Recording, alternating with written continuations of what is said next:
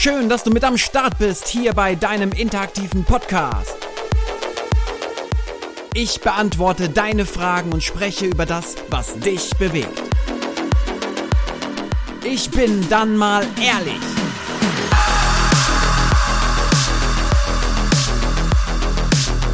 Hallo da draußen zu, ich bin dann mal ehrlich. Schön, dass ihr wieder mit am Start seid und ich kann euch jetzt schon mal sagen, das wird wieder ein bisschen special werden, weil ich habe heute einen nachdenklichen Tag. Also ich bin heute tatsächlich, nicht nur heute, sondern in den letzten Tagen und wahrscheinlich habe ich mir genau deswegen auch dieses Thema ausgesucht oder sollte ich besser sagen, das Thema hat mich ausgesucht. Kennt ihr das?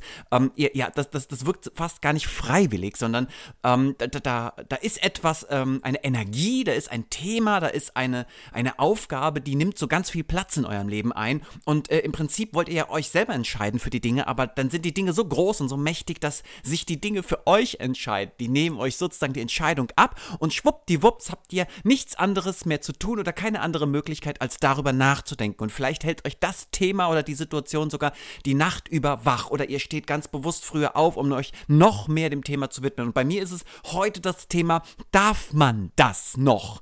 Und da möchte ich gerne mit euch auf die Reise gehen. Also ich bin gefragt worden, Mensch Andreas, darf man eigentlich noch Michael Jackson hören? Und ich dachte mir so, was soll denn das für eine Frage sein? Und dann kam mir, also antworte mal nicht so schnell. Die Frage ist ja viel komplexer, weil sie bezieht sich nicht nur auf Michael Jackson, sondern sie bezieht sich im Prinzip auf eine generelle Haltung, einen generellen Wert, eine generelle Prinzipie. Denn dahinter steht ja nicht nur die Frage, darf man noch Michael Jackson hören im Hinblick auf das, was er wohl möglich gemacht hat, sondern dahinter steht die große Frage, können wir einen Künstler oder einen Produzenten, also einen Hersteller, von seinem Produkt, seiner Kunst trennen? Ist das möglich? Und wenn ja, unter welchen Voraussetzungen? Denn dann bleibt es ja nicht nur bei der Frage, dürfen wir noch Michael Jackson hören, sondern dann müssen wir uns auch fragen, dürfen wir noch Filme mit Kevin Spacey sehen? Und was ist eigentlich mit bestehenden Filmen? Ja, und vor allen Dingen, was ist, wenn das Kultfilme sind? Ich erinnere mich da an Netflix, die vom Winde verweht rausgenommen haben aus ihrem Programm im Hinblick auf rassistische Äußerungen, rassistisches Gedankengut.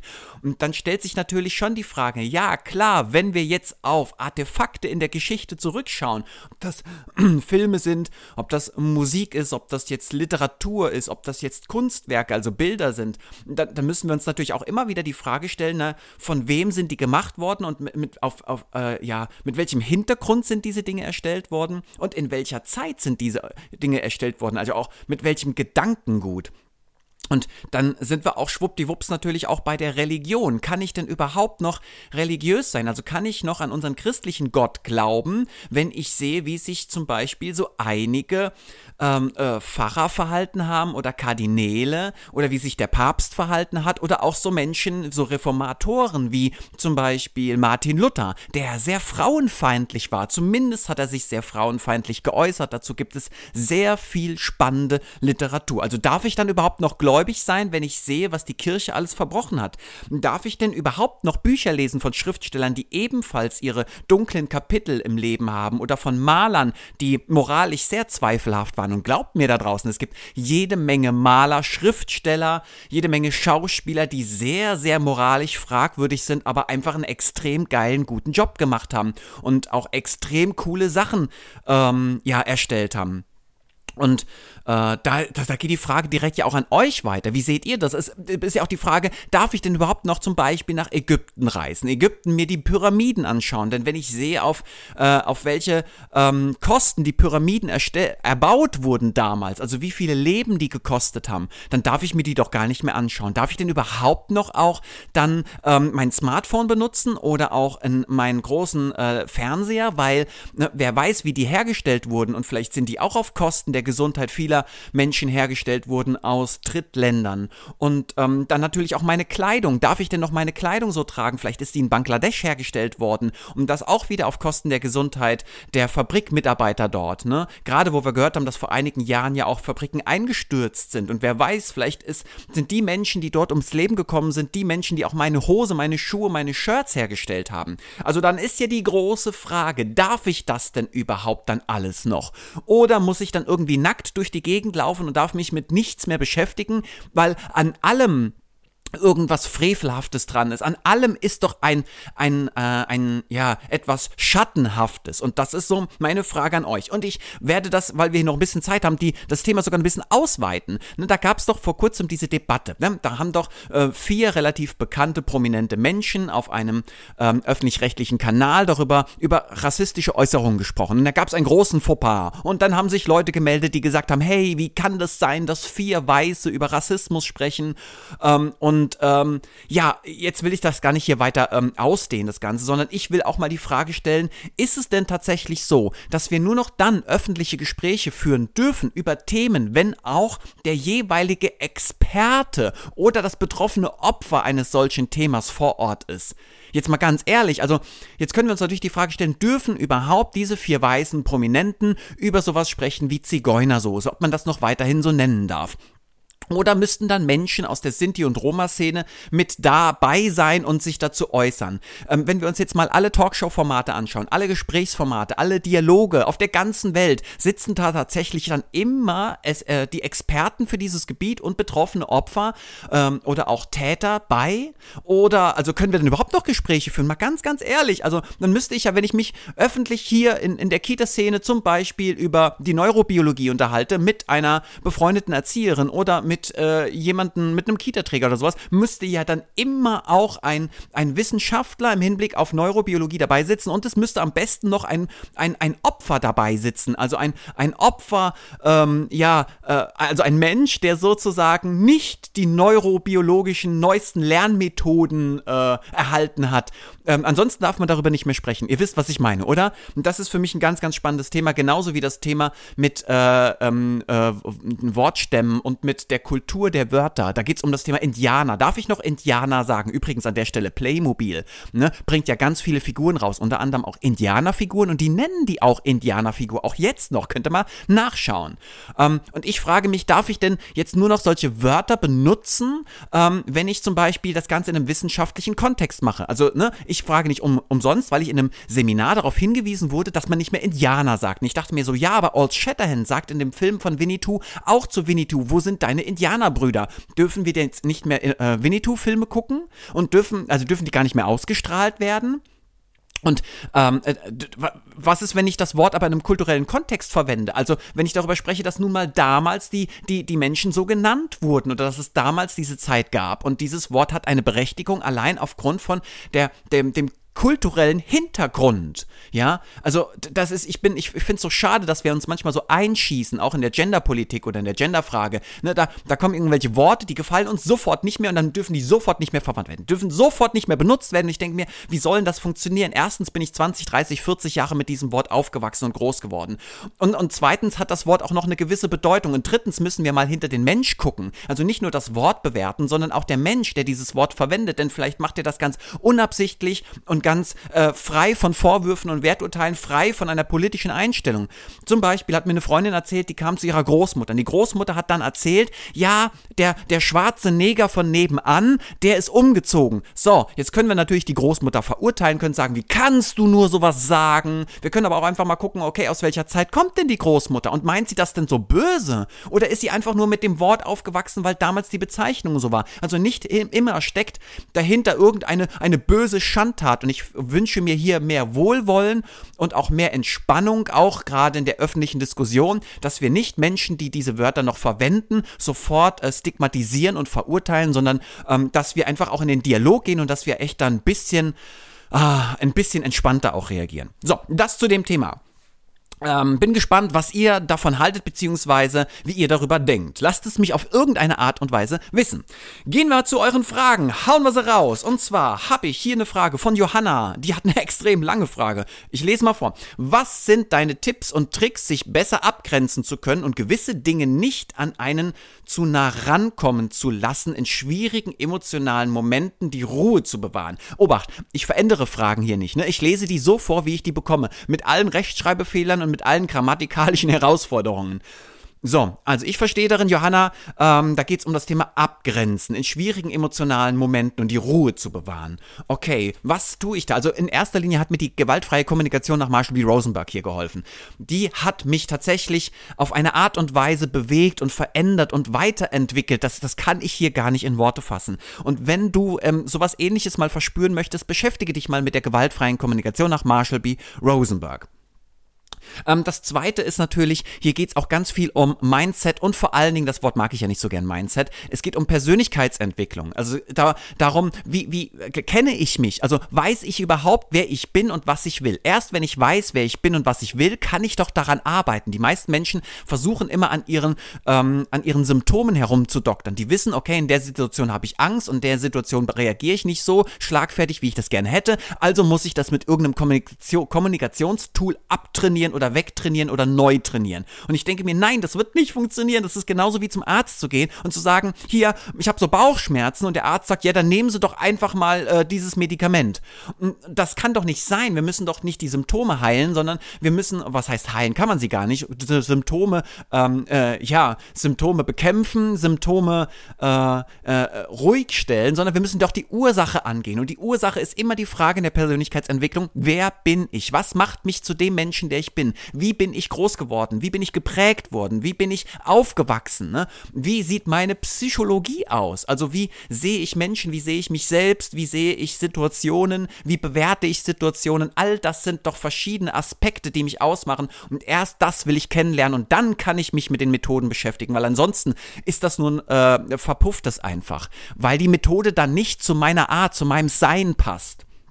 Und an der Stelle, Johanna, kann ich nur sagen, Persönlichkeitsentwicklung pur. Das ist meine Antwort darauf. Und wenn du merkst, dass sowas wie gewaltfreie Kommunikation und Persönlichkeitsentwicklung, wenn du das trainierst, also wenn du das nicht ausübst, sondern wenn du da mal einsteigst und das einfach für dich erlebst, dann wirst du merken, wie schnell du in schwierigen Situationen plötzlich Ruhe bewahren kannst, weil du dich kennst, du kennst deine Triggerpunkte, du kannst besser auf die Triggerpunkte eingehen, du kannst dich vor allen Dingen, und das ist wichtig, Johanna, auch abgrenzen und distanzieren. Die meisten versuchen immer ganz beschissene Bedingungen auszuhalten. Und ich denke mir, nein, mach doch vorher schon einen Cut. Versuch, diese beschissenen Bedingungen, auch Rahmen- oder Arbeitsbedingungen, einfach vorab schon zu unterbinden. Versuch gar nicht erst da reinzuschlittern. Wir interpretieren auch Resilienz ganz oft, ganz ungewöhnlich. Wir denken immer, Resilienz ist die Fähigkeit, beschissene Situationen besser auszuhalten. Nein, das ist totaler Schwachsinn. Resilienz ist in erster Linie die Fähigkeit, beschissene Situationen zu verändern, beziehungsweise, wenn man sie nicht verändern kann, zu erkennen, dass man an der Stelle einfach nicht mehr glücklich werden kann und dann geht. Ja, ich muss nicht alles aushalten, ertragen, erleiden, erdulden. Das ist doch Schwachsinn. Also das ist ganz wichtig, Johanna. Das sind so meine Antworten auf deine Frage. Vor allen Dingen die eigenen Grenzen kennenlernen, und das geht meines Erachtens nur, indem ich herausfinde, wer war ich, wer bin ich und wer will ich sein. Okay, kommen wir zur nächsten Frage, nämlich zu Sandra. Sandra fragt, hast du es zwischenzeitlich in dem Lockdown bereut, deinen sicheren Job aufgegeben zu haben? Okay, Sandra fragt mich jetzt, war ich hier wegen Corona, ob ich, 2019 bin ich rausgegangen aus meiner Funktion als Kita-Leitung, habe ich es jetzt bereut?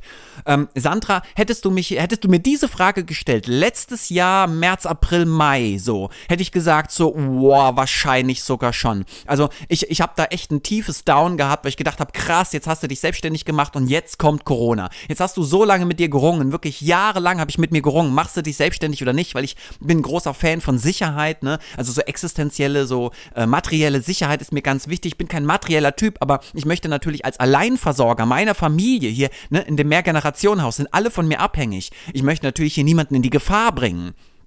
Und da hätte ich wahrscheinlich sogar fast geantwortet, bereut, ich habe gerade große Angst, hätte ich gesagt, hier Sandra, aber jetzt bereue ich es gar nicht, nee, ich bin jetzt super glücklich mit meinem Job, ich kann hier machen, was ich will und wie ich es will, ich kann Menschen helfen, ich kann Menschen unterstützen, und zwar in ganz Deutschland. Vorher konnte ich das nur in meinen Teams und den Menschen in meiner direkten Umgebung und vielleicht so ein bisschen noch in der Kita-Helden-Community, aber jetzt habe ich jeden Tag Zeit, überall hinzureisen, die Menschen zu unterstützen, sie in ihre Kraft zu bringen, ihnen zu zeigen, was alles möglich ist, ist. Also ich kann mir gar nicht vorstellen, dass sich jemand glücklicher schätzt. Natürlich ist mein Beruf jetzt hier mega hart, mega anstrengend. Auch jetzt kämpfe ich immer noch auch mit dieser Unsicherheit. Auch ich, ne, ich bin ja ein ängstlicher Mensch. Vielleicht bin ich deswegen so mutig, vielleicht bin ich deswegen auch so forsch und manchmal auch so krass drauf, weil ich auch so große Ängste habe. Und dann vorher, ich bin so einer, ne, der geht auch gerne vorher schon rein, so, ne, wenn die Gefahr ist, dann gehe ich schon meistens so voll rein in die Gefahr, anstatt irgendwie zu überlegen, was machst du jetzt oder sowas, dann gehe ich so volle Kanne rein. Also an der Stelle, Sandra, nein, ich habe es nicht bereut und ich bereue es nicht und ich bin super glücklich, so anstrengend das auch ist, ich bin sehr, sehr glücklich. Und das meine ich übrigens sehr ernst. Wäre ich jetzt nicht glücklich und fände das alles scheiße, würde ich es auch sagen. Also sonst macht der Podcast ja gar keinen Sinn, ne? Sonst wäre ich ja mal nicht ehrlich. Ich bin dann mal nicht ehrlich. Das wäre übrigens sehr geiles Modell. Das kann man mal machen. Ich bin mal nicht ehrlich. Und dann sage ich immer das Gegenteil von dem, was ich wirklich meine, woraus man wieder schließen kann, dass man nur mit dem Gegenteil rechnen muss. Und dann weiß man ja, wie ich... Das heißt, das ist ja doch ehrlich. Also ich bin dann mal nicht ehrlich, ist ja eigentlich dann im Transfer genau das gleiche wie ich bin dann mal ehrlich. Ist ja verrückt. Okay, machen wir weiter. Und zwar, Miriam. Miriam fragt, warst du schon mal aufgrund eines Burnouts krankgeschrieben? Nein. Ganz ehrlich, ich bin jemand, der überlastet sich gerne, überfordert sich auch gerne. Ich bin manchmal auch sehr angestrengt und bin auch manchmal so ein bisschen brummelig deswegen. Aber ich habe es nie so weit kommen lassen, dass ich mich kaputt mache. Das würde ich nie tun. Also dafür bin ich mir selbst zu wichtig. Und mein Körper, meine Seele, und das hat nicht nur was mit meiner Familie, mit meinen Kindern zu tun, dass ich für die stark sein möchte und sowas, sondern das war ich auch vorher immer schon. Ich habe so eine beschissene Kindheit gehabt, dass ich gelernt habe, mich zu beschützen.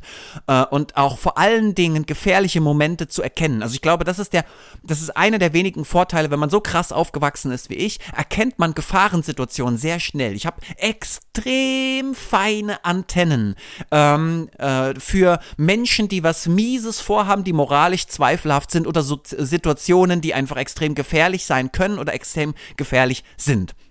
Und ich würde es nicht so weit kommen lassen, dass ich mich irgendwie kaputt mache, vor allen Dingen, Obacht, für ein krankes System. Wenn ich bedenke, wie hoch die Burnout-Rate ist, gerade bei den 25- bis 35-Jährigen in der Kita-Branche, ne, in der Kita-Welt, wo wir fast über 30-35% Menschen, also in dem Alter, mit Burnout haben, dann denke ich mir so, what? Für was denn? Also für was macht ihr diese?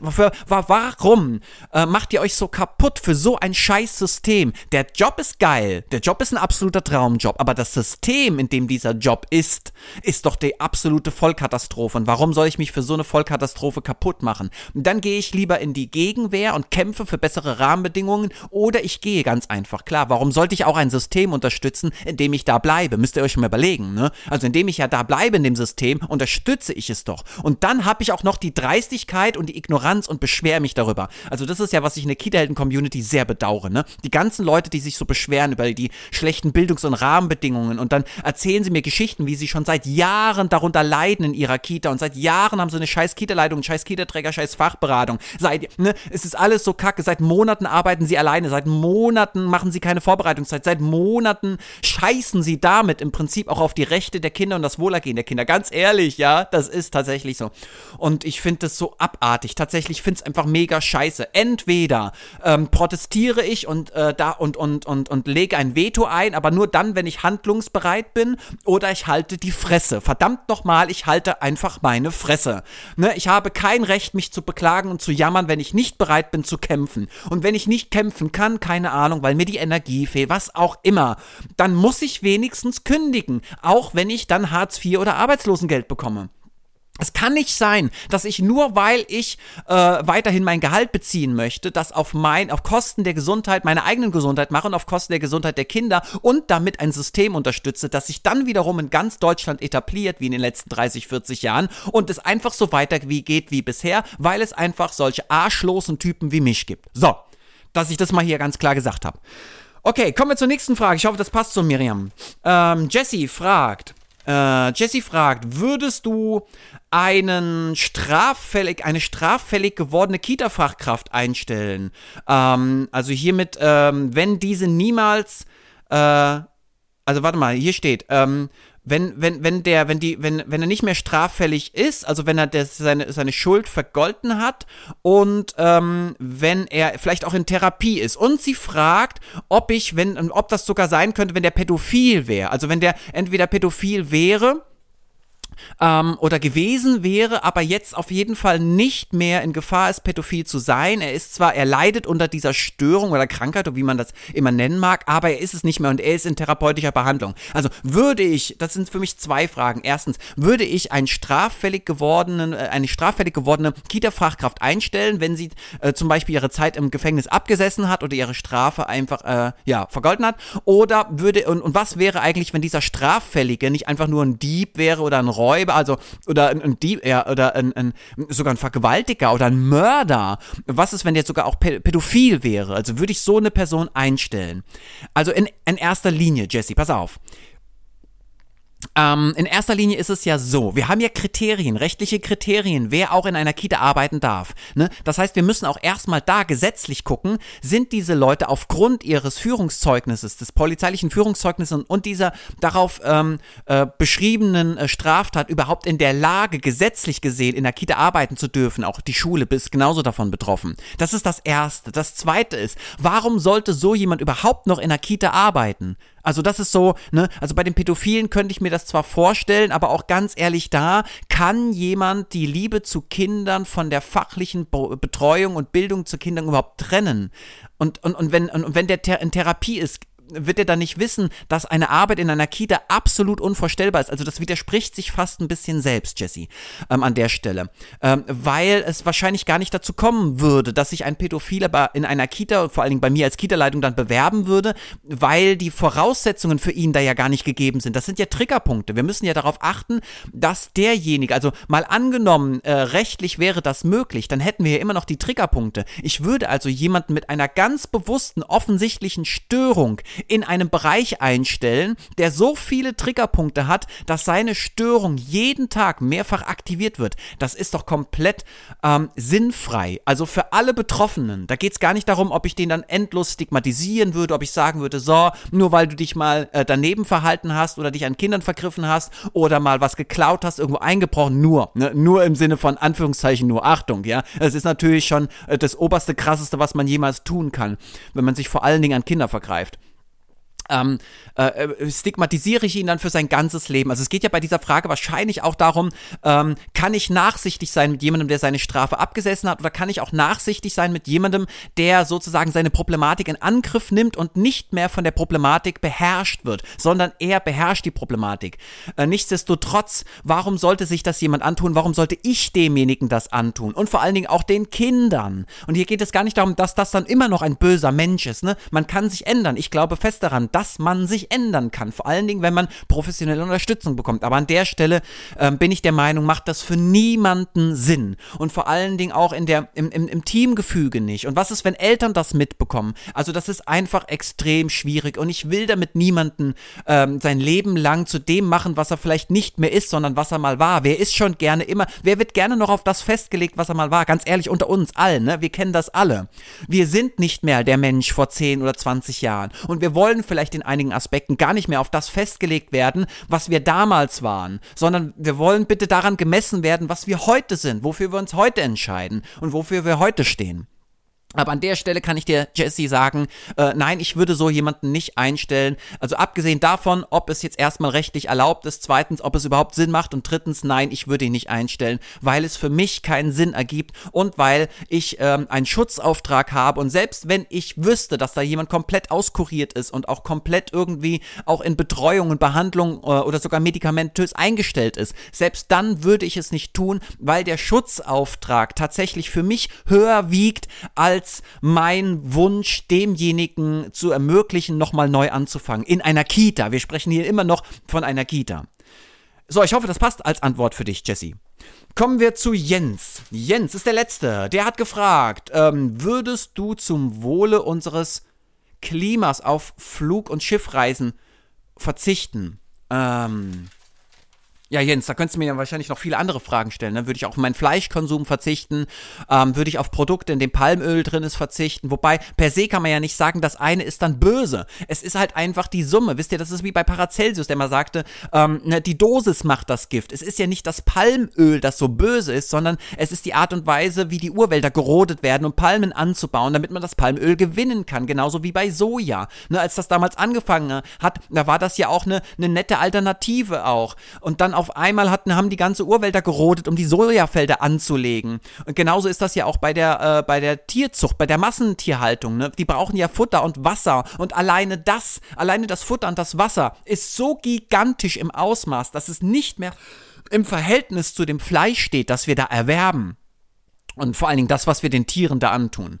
An der Stelle kann ich das ganz klar sagen. Jens, ich würde selbstverständlich auf Flugreisen und Schiffsreisen verzichten. Ich habe noch nie eine Schiffsreise gemacht, aber geflogen bin ich schon. Aber ich würde sofort darauf verzichten, um das Klima zu retten. Ja, ich wäre auch für Kompromisslösungen bereit. Zum Beispiel sowas, dass die Bundesregierung sagt, pass mal auf, jeder Privathaushalt darf nur noch einmal im Jahr fliegen. Also jede Person in einem Privathaushalt darf nur noch einmal im Jahr fliegen. Sind bei einer Familie mit 6 Menschen, sind das 6 Flüge.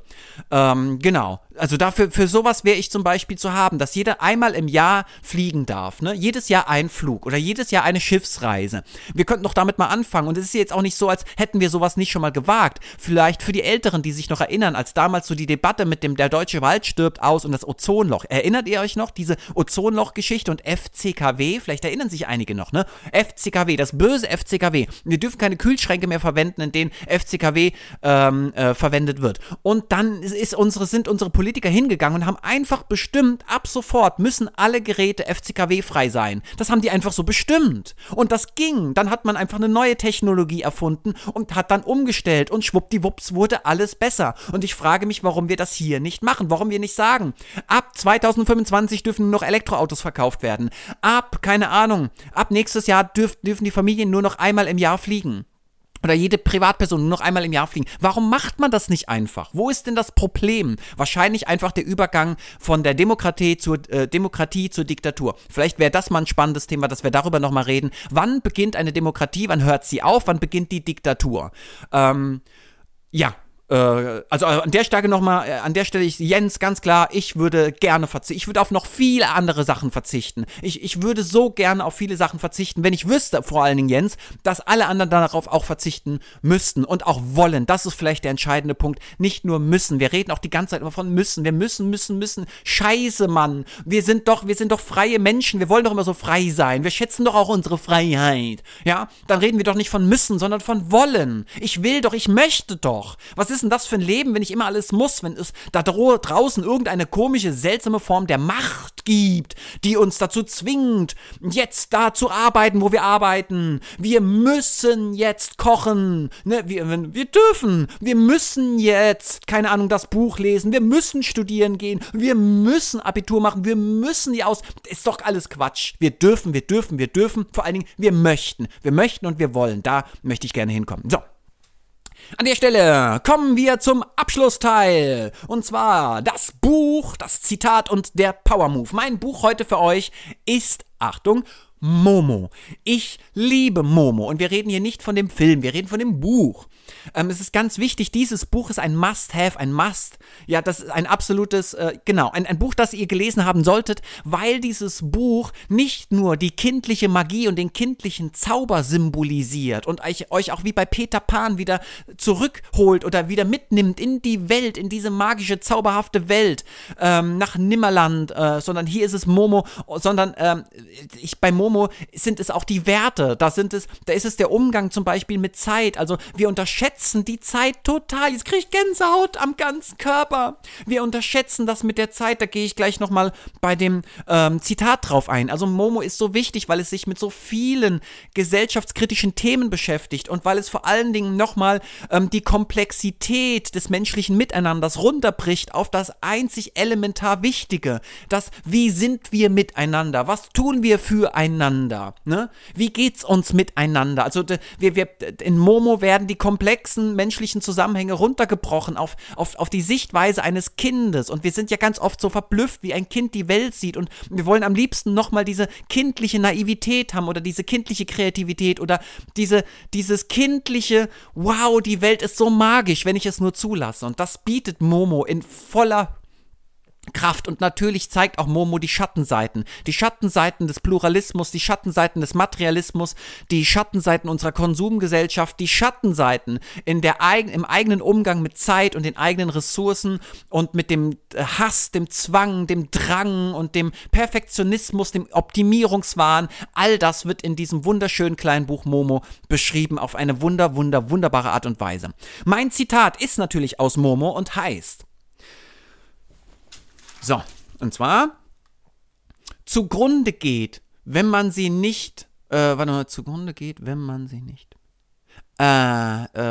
jetzt keinen Fall, Scheiße abgeschrieben, das ist halt live, okay, das ist so, zugrunde geht, wenn man sie nicht mit anderen teilt. Mist, da ist irgendein Fehler drin. Leute, da ist irgendein Fehler. Zugrunde geht, wenn man sie nicht mit anderen teilt. Zugrunde geht wenn man es nicht mit anderen teilt. Scheiße. Also passt auf, ich sage euch nochmal, was ich in diesem Zitat gehört habe. Und dann muss ich das nochmal hier unten drunter schreiben, okay? Zugrunde geht wenn man sie nicht mit anderen, was habe ich da? Alter. Okay, ich werde das hier nochmal drunter schreiben, aber ihr könnt das auch googeln. Zitate aus Momo werdet ihr sofort finden. Hier geht es darum, dass zugrunde geht das Gute, das Tolle, wenn man das Tolle nicht mit anderen teilt. So ähnlich ist das formuliert, ne? Und da habe ich an die Zeit gedacht, ne? Und die Zeit ist eines der kostbarsten Elemente unseres Lebens. Und wir geben so wenig Zeit ab, ja? Und es gibt diese wunderschöne Geschichte, die René Bourbonus mal erzählt hat, von diesem Liedtext, ne? Wo eine Frau einfach immer wieder davon erzählt, dass da dieser eine Mensch ist und sie will diesen Mensch unbedingt nochmal kennenlernen, mit ihm reden, mit ihm philosophieren, sich mit ihm austauschen, weil dieser Mensch so großartig ist, so einzigartig in seinem Denken, so komplex und philosophisch, und auf einmal, nach all den Jahren, stirbt dieser Mensch und sie hat es versäumt, mal nur einen verdammten Tag zu investieren, um mit diesem Mensch in den Austausch zu gehen. Und daran wird wieder klar, wie wichtig Zeit ist. Also Zeit ist ein so kostbares Geschenk, und wir teilen Zeit so wenig. Wir vereinnahmen Zeit ganz stark für uns, aber wir teilen sie zu wenig. Und vielleicht an der Stelle, verbringt doch nochmal Zeit mit Menschen, wo ihr euch vorgenommen habt, mit dem mal Zeit zu verbringen, aber irgendwie, ne, macht ihr es einfach nicht. Doch, macht das jetzt mal, macht das mal. Geht mal mit den Menschen endlich wieder in Verbindung, mit denen ihr die ganze Zeit in Verbindung sein wolltet. Und lasst euch, und investiert mal 1-2 Stunden, das ist doch gar nicht viel, nur 1-2 Stunden mal in Menschen investiert. Das fände ich sehr geil. Ansonsten, mein Power-Move für euch ist nicht nur, dass ihr die Zeit investiert in einen Moment, in eine Zeit, in ein Buch, in einen Film, in eine Story, einen Podcast, was auch immer, was ihr schon die ganze Zeit mal machen wolltet, sondern mein Move an euch ist, spielt doch mal vor allen Dingen in euren Teamsitzungen das Spiel entweder oder, A oder B, ne? Das heißt, ihr kennt das vielleicht aus den Social Media, ist es relativ populär geworden, da könnt ihr so Fragen stellen wie Berge oder Meer, und dann müssen die Leute im Team sagen, halt Berge oder Meer, also für was sie sich entscheiden, A oder B, Schnee oder Sonne, offen oder teiloffen. Das finde ich geil, ne? Ihr könnt natürlich in diese etwas banalen Fragemuster wie Berge oder Meer, könnt ihr auch solche fachspezifischen Geschichten mit reinnehmen, ne? Wie offen arbeiten oder teiloffen arbeiten, Waldorf oder Reggio, katholisch oder muslimisch, ja? Da könnt ihr so viele geile Sachen reinhauen, und dann am Ende, ich würde das nicht mehr machen als mit 10 oder 15 Beispielen oder Paaren, und dann würde ich mal in den Austausch gehen und die Leute nochmal fragen, warum hast du A genommen oder warum hast du B genommen? Da könnt ihr so viel übereinander und über die eigenen Werte, die eigene Einstellung zum Leben kennenlernen. Das ist der absolute Wahnsinn. So, an der Stelle mache ich jetzt aber einen Cut, und ich danke euch nochmal herzlich. Bitte schickt mir eure Fragen an info@heldentaten-akademie.de und teilt mir euer Thema mit, und vor allem gebt mir doch mal eine Rückmeldung. Wie gefällt denn euch der Podcast? Was wollt ihr denn anders haben? Was würdet ihr verändern an eurer Stelle? Also wenn ihr mir Tipps geben könnt, lasst mich doch auch mal daran teilhaben. Gebt mir mal die Chance zu wachsen, gemeinsam mit dem, was ihr so denkt über diesen Podcast. Und an der Stelle vielen Dank, dass ihr wieder mit dabei seid. Lasst's krachen, lasst's euch gut gehen, bleibt euch treu. Bis zum nächsten Mal. Ciao, ciao. Auf meinem YouTube-Kanal findest du fantastische Videos. Und auf meiner Webseite www.heldentaten-akademie.de findest du alles, um echte Heldentaten zu vollbringen.